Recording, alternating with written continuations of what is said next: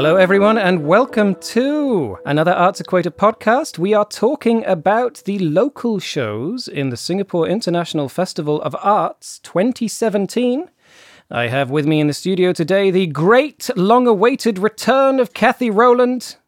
Say hello, Kathy. Hello. Hello, Kathy. I have a newcomer, Elaine Chiew. Hello. And uh, Elaine, why don't you tell us a little bit about yourself? Sure, uh, I will do. I am a short story writer, or a fiction writer, really, and I have just graduated um, with a master's degree in art history from LaSalle. Looking for a job. So, if anybody's listening plug. out there, exactly. Later, we'll also be joined by Naeem Kapadia to discuss a couple of other shows. But let's start first with Becoming Graphic by Sonny Liew and Edith Podesta. Sonny Liew's been in the news quite a lot because of his somewhat controversial, at least from the Singapore government's standpoint, and multiple Eisner Award winning graphic novels. So, Becoming Graphic. Uh, thoughts? Let's begin with Kathy. So I think that this was probably one of the most anticipated festival commissions, just because you know, uh, one because it's Sonny Liew and Edith Podesta, both separately award-winning artists in their own right, but also a question of timing because the commission would have happened much earlier, but just before the show opened, there was a whole kerfuffle about him winning the award and the rather restrained, shall we say, official um, congratulations that he received. So uh, already, you know, all of these things factor in to create a big buzz for the work. For me, I was disappointed by what I saw on stage. And it actually felt like a peak of anticipation walking in there hearing the Boney M song and just seeing the stage the staging of it was so fantastic because you could see just the bones of all the production and you know it was all promising and then it just really unraveled for me and lost me completely about one quarter of the way through Was that uh, your take as well, Elaine? Yes, I found this four sort of storylines a little bit confusing. And I think there's a tendency for me because I really did love the art of Charlie Chan Hock Chye. Mm. I mm-hmm. read it and I loved it. And so, I, in some ways, perhaps I walked in with that sort of expectation that it would be a little bit like that, even with all the cutting back and forth between the creator's story as well as the protagonist created by the creator. That story, that sort of meta narrative type of structure. Yeah. I sort of thought it would be a little bit like that because in Charlie Chan Hock Chye, there is a hook that a framing device that sort of encapsulated the whole thing. And Yeah. that's the story of Charlie himself. You know, it, the timeline is actually his life. Yeah. Here, I was lost. I just wasn't sure what that entire framing device was. Well, it's interesting you mentioned framing device because I walked in and I saw the Foley station. Now, for mm-hmm. those of you who mm-hmm. don't know, that's the classic example is coconut hooves for a horse. It's creating live sound effects for a radio show. Because going in, I was thinking, what is going to be the theatrical analog for a graphic novel? right And I walked in and I saw the Foley station and I thought, oh, that might work. Analog's that might perfect word. actually be it. I was intrigued by that. I thought it was quite entertaining to watch. How it hangs together, though, is a different issue. Well, the thing is, it wasn't Foley, it was fake Foley. Yeah. They played around with it for a little bit at the start, but there was never a point where they were actually creating live sound effects that weren't also supplemented by pre recorded sound design, which really dilutes its impact. And then later in the production, they just kind of abandoned it, didn't That's they? the that's my problem because it starts off okay, it's and, and cohesively it worked because you've got a radio show, you've Yeah. got Sonny making the work, and so the sound effects, uh, you know, relate both to him creating the comic and the animation of of of it behind, uh, you know, on the screen, as well as for the radio show, and then they kind of just moved on to something else, right? Yeah. So then you had Crispin Chan who. Gosh, talk about committed to his role, right? In the So he was face playing of, the big, booming superhero voices. uh, you know, there were moments of joy and, and, and humor in the entire evening. I have to say that, you know, Yeah. um, helped a lot.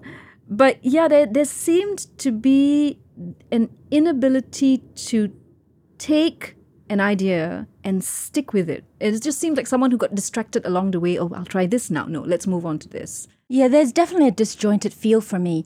I mean, I suppose you could say that it was tied loosely together by this thematic that, you know, it's about the art uh, of dying and the suffering of the elderly and that sort of that main thematic strain that sort of runs through all the different storylines. The problem for me, though, was a matter of tone. I really felt that that message was quite didactic.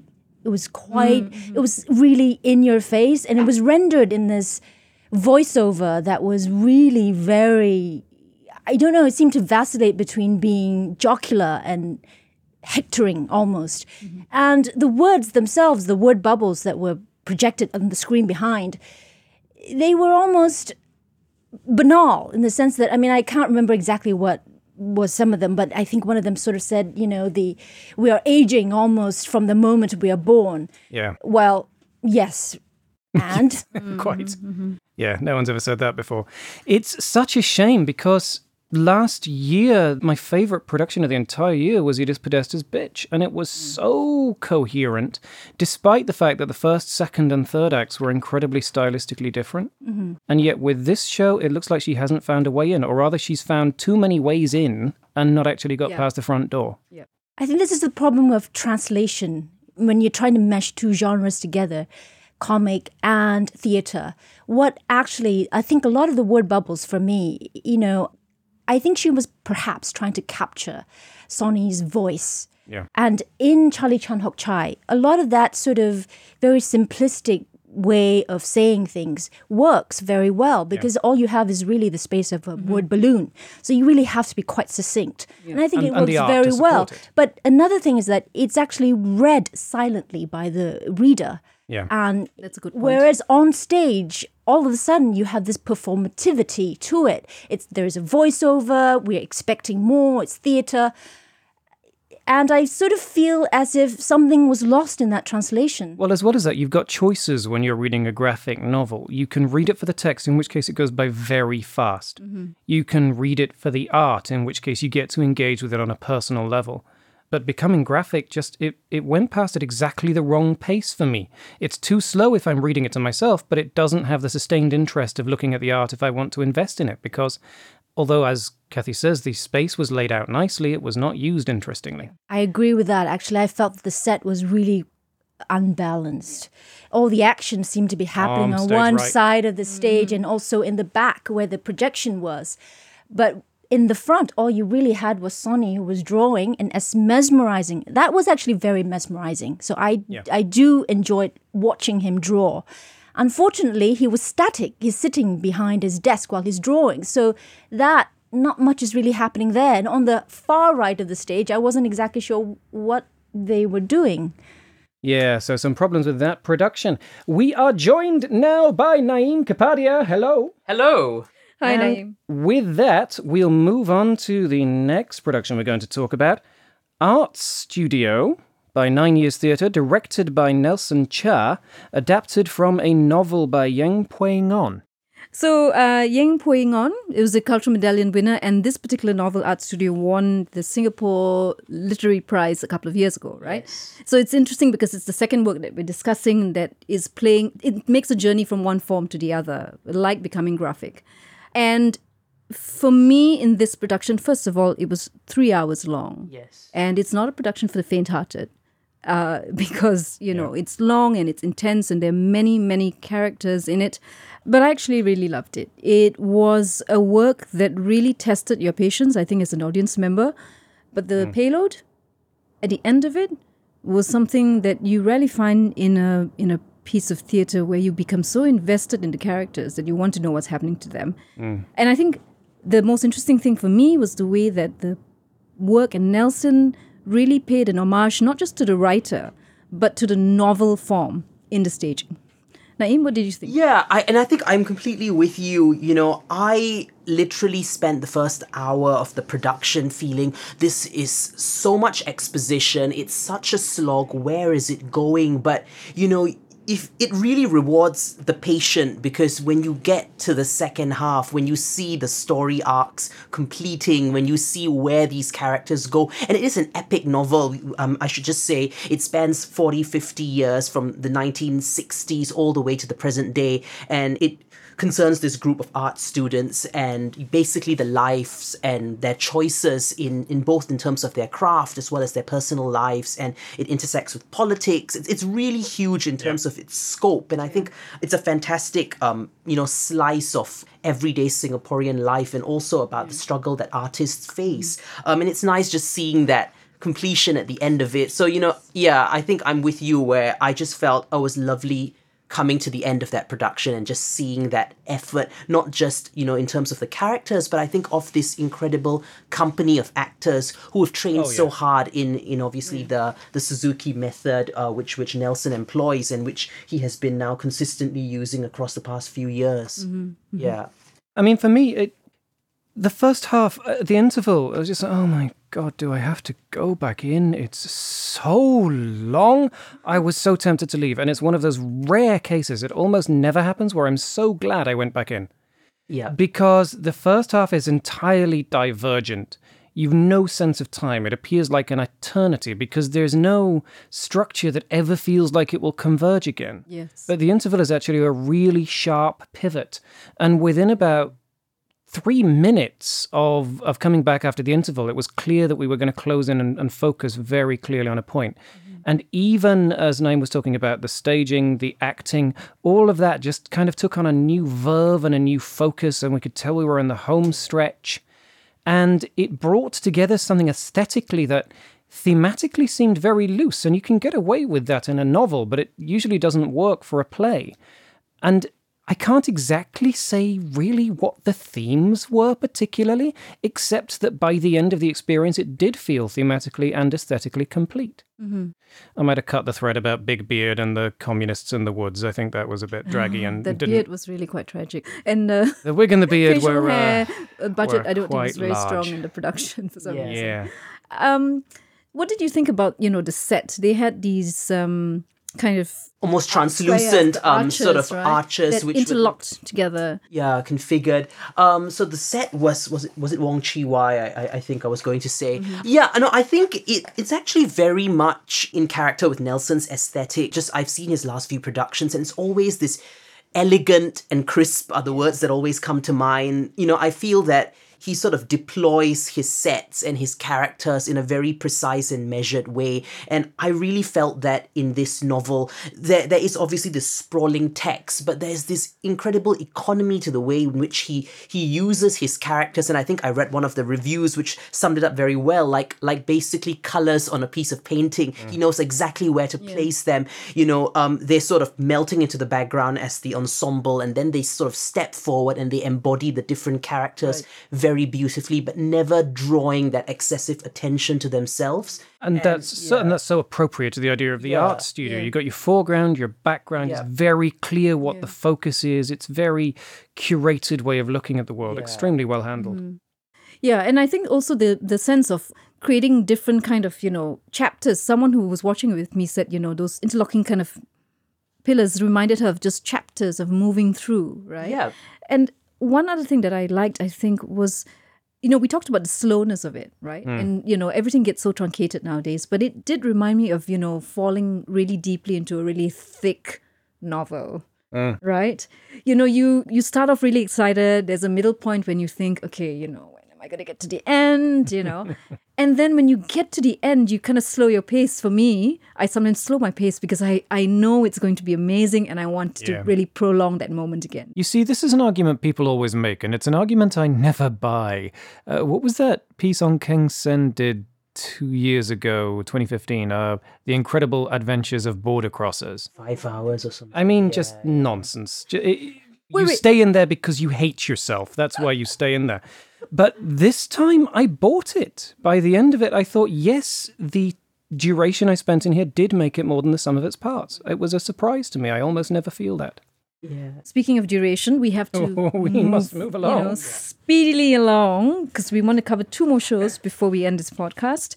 Um, Dragonflies was written by Stephanie Street, a Singapore born, UK based playwright, and produced, um, directed by Tracie Pang, with Adrian Pang in the central role, another festival commission.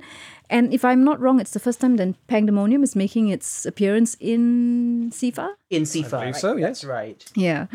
Fairly young company, of course. Yeah, but one that's really carved, uh, you know, quite a big, Yeah. a big strapping reputation for itself in this short time. Especially now, I think that they are staging original work. Yes. I think that is a leap that they've taken quite confidently, and it's really wonderful to see.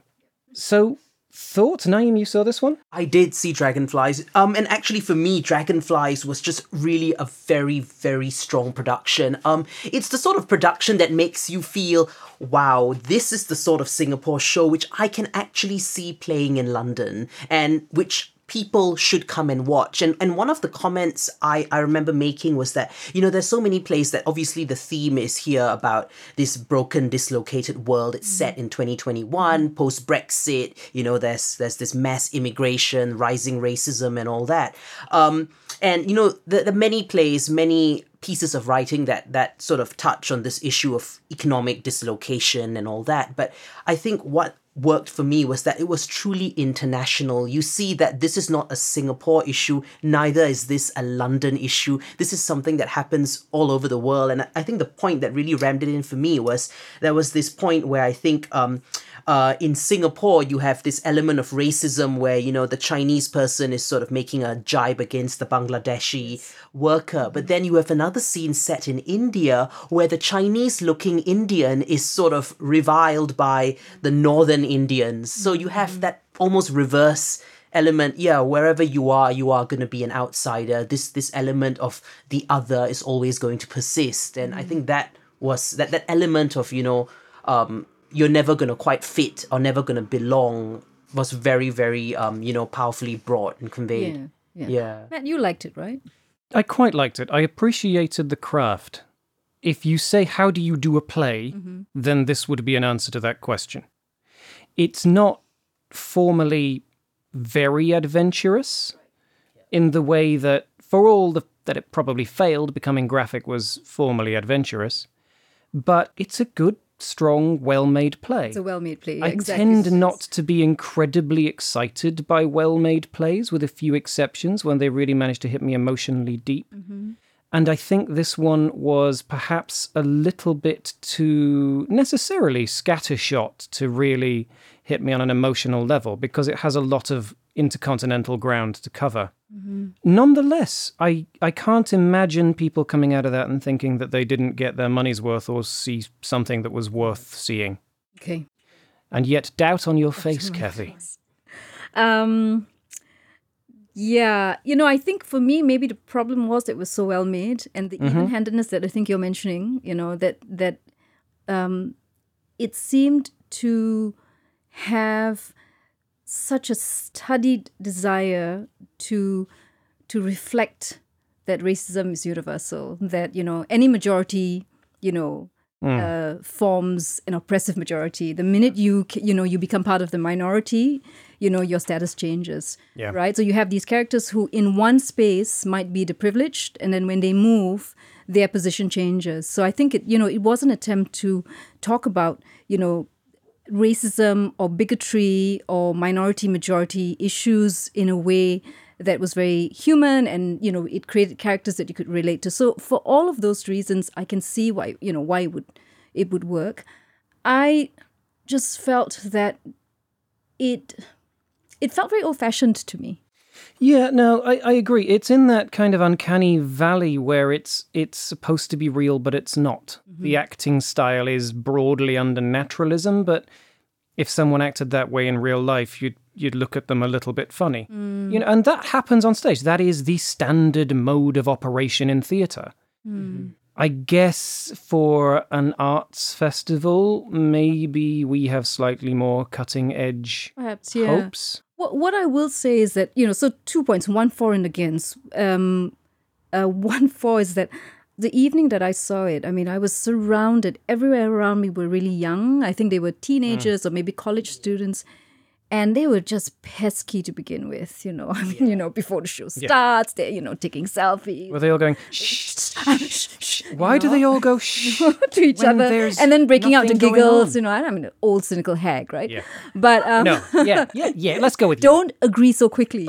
um, but then you know as the performance went and i was you know restless because oh yes i know these things i've read these things i know all these things these kids were just completely engaged and you know they I could hear them sniffing they were Yeah. and that's the beauty of theater is that i could see it being enacted on the people around me right? And for that i love what pandemonium did. I mm. love that Keng Sen programmed a work like this in Yes. his festival. Yeah, I think that's right, and I- I'm really glad you brought that up because I apparently all my former students went to see it the night I sitting saw it, there with them obviously. And they were coming out crying, and I did have this revelation. Yes, she's put on stage the world that we have fucked up for these people. You know, everybody in here is, uh, let us say, not of that age. We've had rather better of the world than we seem to have bequeathed to them. And and putting that on stage in a powerful way, you know, maybe this play isn't quite for us, but maybe it should be for us. Maybe we should be able to empathize with that viewpoint a little bit more strongly. So can I kind of then also say the part that I didn't like, right? Go for it. Okay, so and the, you can challenge me on this. I really hated the ending. Oh my god. I Hmm. just thought this, you know, it was Should we fill in the details a little Yes, bit? could you? So we, um, the entire play is set between the UK and Singapore. We've got this middle class Singaporean slash British family. They, because of regulation changes, it's not clear where they can live. In the end, they lose all kinds of money and they end up in North India in a flood as refugee workers and mm-hmm. are still confronted. I guess this is where you feel the hopelessness. Are still confronted by the troubles with racism that go for on. For me if it had ended in the hospital when the sister and Adrian have that moment and it's a dark difficult moment. now that's when the mother has just The mother's just um, just died. died Right. after a racially caused riot. She got injured in that. Yeah, and that kind of both, you know, connection and bleakness would have been perfect. But no, they, despite everything appearing, they have lost everything. They somehow have enough agency to set up an NGO in northern. Oh, you India. felt that they had set it up. Is that was that a yes, script that note? was what it was. Yes, they'd oh, set oh, it they up. set it up. Yeah. right. I thought they just So- joined somebody. Yeah. No. And actually, actually, Kathy, I did not feel that it was a hopeless ending. I think for me, mm-hmm. the ending was what made it somewhat hopeful because it was actually a very depressing play. This is quite plausibly the world we are we have created and we are heading into. And you know instead of giving up and and and crying crying foul and all of that what have these two people done? They have moved to a third world country and they're helping other people. And obviously there is that very neat almost like you know um, convenient pairing with the the daughter and this this um bangladeshi worker and and you know she's revealed to be pregnant with his child and a new child is born. But you know for me it's just that idea of you know you throw someone in the worst possible circumstances but they somehow survive and it's that human spirit that ultimately endures so maybe there is a little bit of hope for us yet okay. that, that, that that's the sort of Yeah, no, I, note I got that as well. you know, I, I saw it as, gosh, you know, this is a bit of a kind of, you know, white savior complex. Sorry, Well, no, she do you know just what? I did kind of get that as well. way. Um, I mean, I don't know if it's white exactly because obviously Adrian Pang is Chinese and Selma Alkaff is presented as, uh, white, white, in the play, although not. I in use fact white she isn't. meaning, I, you know, it could be anything, but majority, the sense that privilege. It's pri- Yes, about yes. privilege. Yeah. I did get a sense of that. That that was a little uninvestigated. Mm. That if we're talking about, we follow the journey of this middle class family as they've been shunted hither and yon between the continents, and yet they kind of basically end up okay at the end. Contrast that with the developing world refugees, and you do sort of get the question well, why are we focusing on the middle class Mm. people again? Why aren't we actually getting the story about people who objectively suffer more? So that was a little problematic for me, but on the other hand, I did get the sense of hope that Naeem is talking Yeah. about. Okay. So for me, Yeah, that's yeah. sort so of I can see, yeah, I can see you both.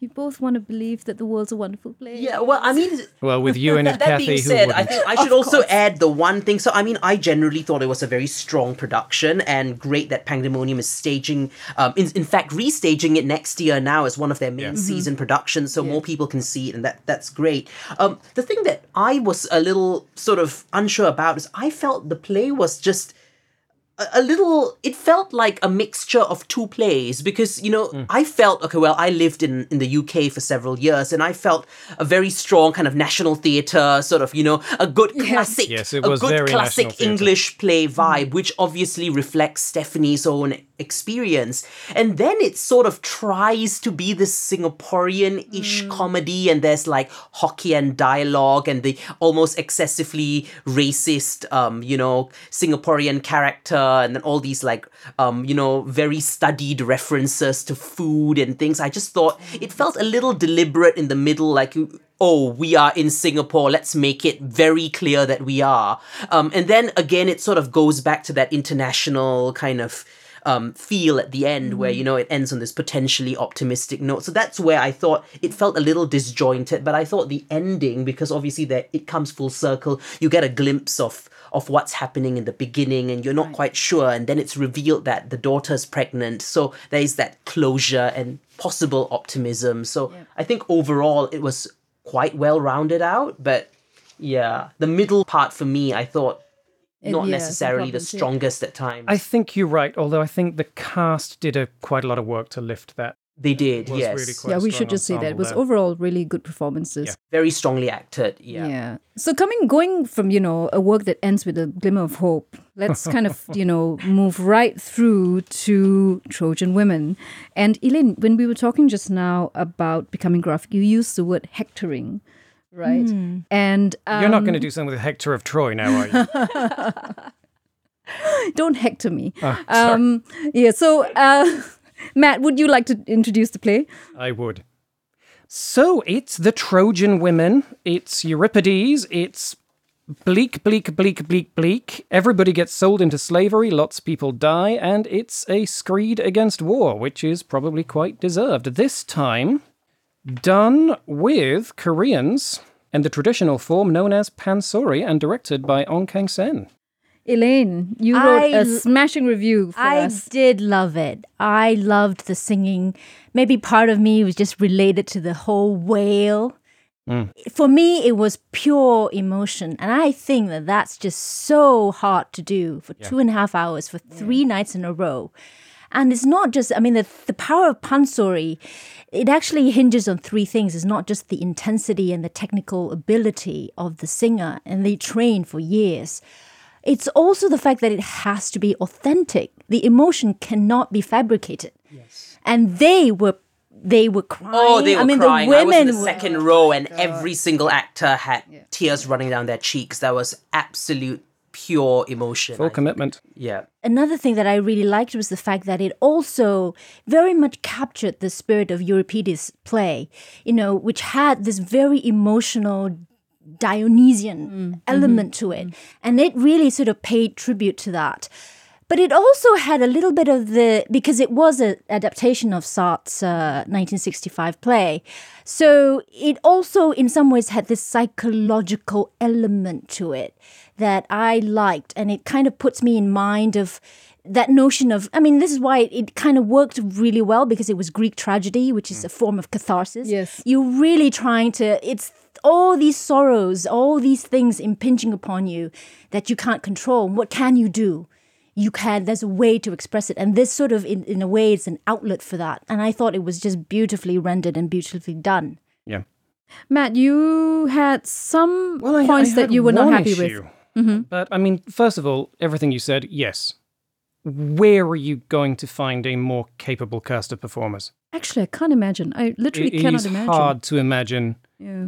a group of people in a venue, all of them being that good. It's, and An it's Suk San is actually the apotheosis of uh, Korean pansori. Yeah. And Jamie, she's I a know nothing national the form, living treasure. You would assume she was, having seen that production. She she is absolutely. Yeah, and the form. I mean, to to the pairing of the form, I think, which you talked about, you know, but also the way that it requires a response from the audience. Right, traditional pansori needs the calling out from the audience. Indeed. And the night that I saw it, there were actually, it must have been either people who were familiar with the form, uh, you know, with the Korean, they were actually calling out. And really, at one point, I mean, it's alien to me, but I almost felt like I wanted to kind of, you know, respond as well. So the oh, visceral kind of feeling that you get when you Oh, watch okay. them, Yeah, yeah, yeah. you want to do. I think on the night we saw it, we just had one of the musicians was doing the call outs. I think I think the audience Yeah, didn't really. Mm, definitely not. I, I Members saw of it the the audience. last Yes, if you get night. Koreans in, then that will Yeah. that will happen probably.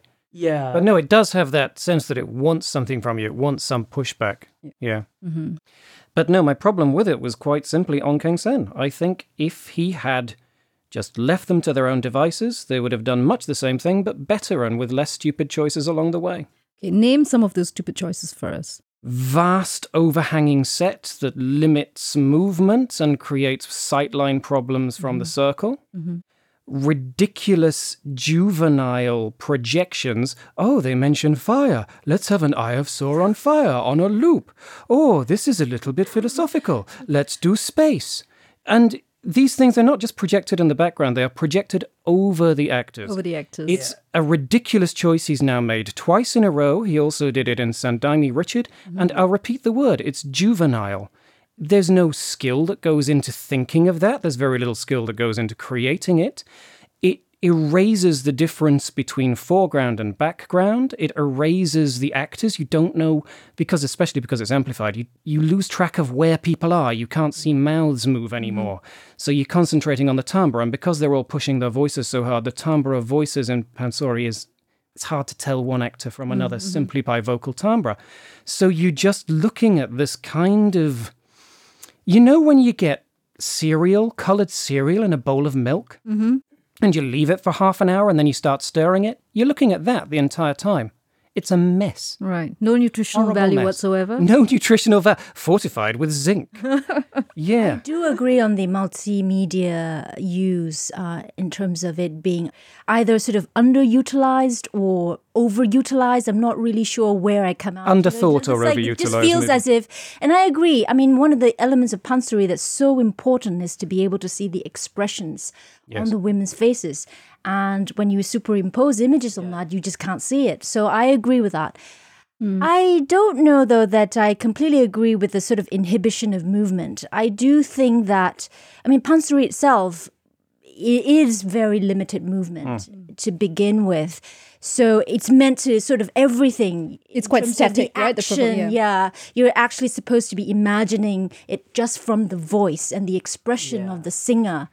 Sure, but I'm not necessarily talking about movement. I mean, not knowing the form, I perhaps would have liked that. The, my favorite thing I've ever seen, scheduled by Ong Keng Sen, was the chorus Oedipus, which used Koreans in a slightly more avant garde Western form of opera and use a lot of movement. But even the stage pictures, when you have that ugly set, he did not create interesting stage pictures. And sometimes they had these red balls of twine which were used for nothing. Oh, okay, okay, okay. yeah, Naeem, now, come now, on. now, you see, I, in. I actually thought, so I, I think you see, a lot of it is, is, it's just so overwhelming because, and I think it's, it's go, it goes back to what you were saying, Elaine. There's, it almost brings you back to how it used to be back in the days where you were sitting in, you know, the amphitheaters, you know, in Rome, watching these, mm-hmm. this emotion just wash over you, and, and I think that's a, how a lot of people felt, and. I guess what Ong, Ong Keng Sen tried to do is to leaven that with a bit of visual elements as well, so that, you know, as you're watching and letting this music wash over you, there's sort of other kind of visual elements that also help to tell the story. And I think alongside that, that story of grief, you know, these women who are obviously wailing the plight of their destroyed city and being taken away as slaves and all that, there is this story about, about the plight of women in particular. Um, and for me, that those balls of yarn were, were that domestic symbol. But yeah, there's but somehow it was only a symbol. yeah. It wasn't used in any way that developed it. I It just thought it was- presented. I thought I'm it was. glad- yeah, I'm quite glad a- it wasn't did, used. They did I call think it. that was they the did I thought at it was a, point. An innocuous innocuous symbol. It's it's it's it's a ball of yarn, but it was hmm. somehow deployed as almost a weapon. So there was something menacing about that very homely idea, and then obviously the whole element of the rivers of blood and all that. And I was expecting that. It never happened. yeah, That was entirely left on the on the table for me. No, but I- think I think for me the you know the the the, the idea of the yarn, the idea I think exactly domesticness and you know, but also the ties, you know, the, the links and the ties for me it really worked. Again, left on the table. You're I- imagining this. It wasn't But it shown was on fine. stage. But you can't. I think that it's not fair to say that um, because it wasn't utilized in a way that you would have liked it to. They just been. held it. I think they were doing a little more than holding it. they, they were pulling it at They one were point, pulling and it, it they is used it meant to. and, and there was quite a, a bit of good choreography Yeah. going on. I think Some of the movements. yeah. yeah, and I, I thought, look, I mean, obviously I don't understand Korean, so you know, I was reliant on looking at the subtitles, and Yeah. sometimes you know they're singing for about thirty seconds, and it's the same line, and you mm. your eye naturally wonders to see what they're Yes. doing, and I think that helped just seeing those things. The the, the projections, which I grant were they were a bit obvious. They you know, did. your- They lacked precision. I mean, that was Yeah. my problem with it because you had times when you know they were projected onto the performers in their white, and then it cut off halfway around their knees because Yeah. there was this lack Or of precision. halfway it did- through their face. Yes, or it you know it it just was lazy. I think. Oh, yeah. Right. Uh, but sorry. But yeah, yeah, but at least it gives that that sort of additional visual gloss Mm-hmm, to this almost unrelenting kind of like sound that's just coming out at you, of the sound of grief. So so I mean for me I guess it was just an additional Yeah, sure. element. But it's it's a director's job to put art on the stage, and I think that if you say who was bringing most to that production, then he was bringing least. Hmm. Like any other director could have easily done the things he do- mm. did, and any competent director would have made better choices. but In much we- the same way that you're talking about. Well, I don't know. I think that, you know, knowing what little I know of the form, I think that Keng Sen, what he did was he did work with the strengths of the form and the performers, and really it was a gift. I mean, it's a gift to any director to have people like that. The script itself was very strong. But I did think that some of the elements, and I agree with you both and everyone that the staging and the projection was weak. But I think the movement and the way he clustered the women, I think some of the choices in terms of the relationship through space I think for me, it lifted it up. So it's not just, okay, yes, the Korean National Theatre doing a pansori. Yeah. And actually, there was just this point which I, I read in, in your review, Elaine, about how all the action is on the of the women on stage, and the Greeks are sort of behind us. Uh, and and I mean, I'm not familiar with Sartre's adaptation, or indeed the original play. Is are, are a lot of those scenes actually shown on stage in the original? And was that a conscious choice he made to kind of have them coming at the back of the theater, coming in almost as if they're intruders? And, and we're sort of almost implicated in that action. The lights come up and all that. Well, there's been so many adaptations, and I think that as a director, you could probably make a whole number of choices. Whether or not Euripides in his original play actually envisioned it that way, it's hard to say because it doesn't come with stage directions. It's so old. Probably in an know, ancient Greek theatre, they would have used the parodoi, the side entrances, rather than coming from behind the audience. Possibly. And to be honest, you know, with all the different adaptations, if one actually wants to study it, I'm sure it many times, you know, there have been a mix, a medley of things. Yeah. But the form of pansori itself, I think, actually lends itself particularly to this kind of invisible inversion where the action is mm. happening off stage because the movements are supposed to be minimalist. It's all meant to actually focus on the voice and the expression in any case.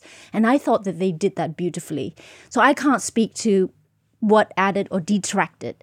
Maybe we should it's a good time to talk about Helen. Helen was the one choice I loved because I thought about staging the Trojan Women. I work in a in a theatre school. I have to stage plays with students every year. They're mainly females. Trojan Women is always going to be in the mix.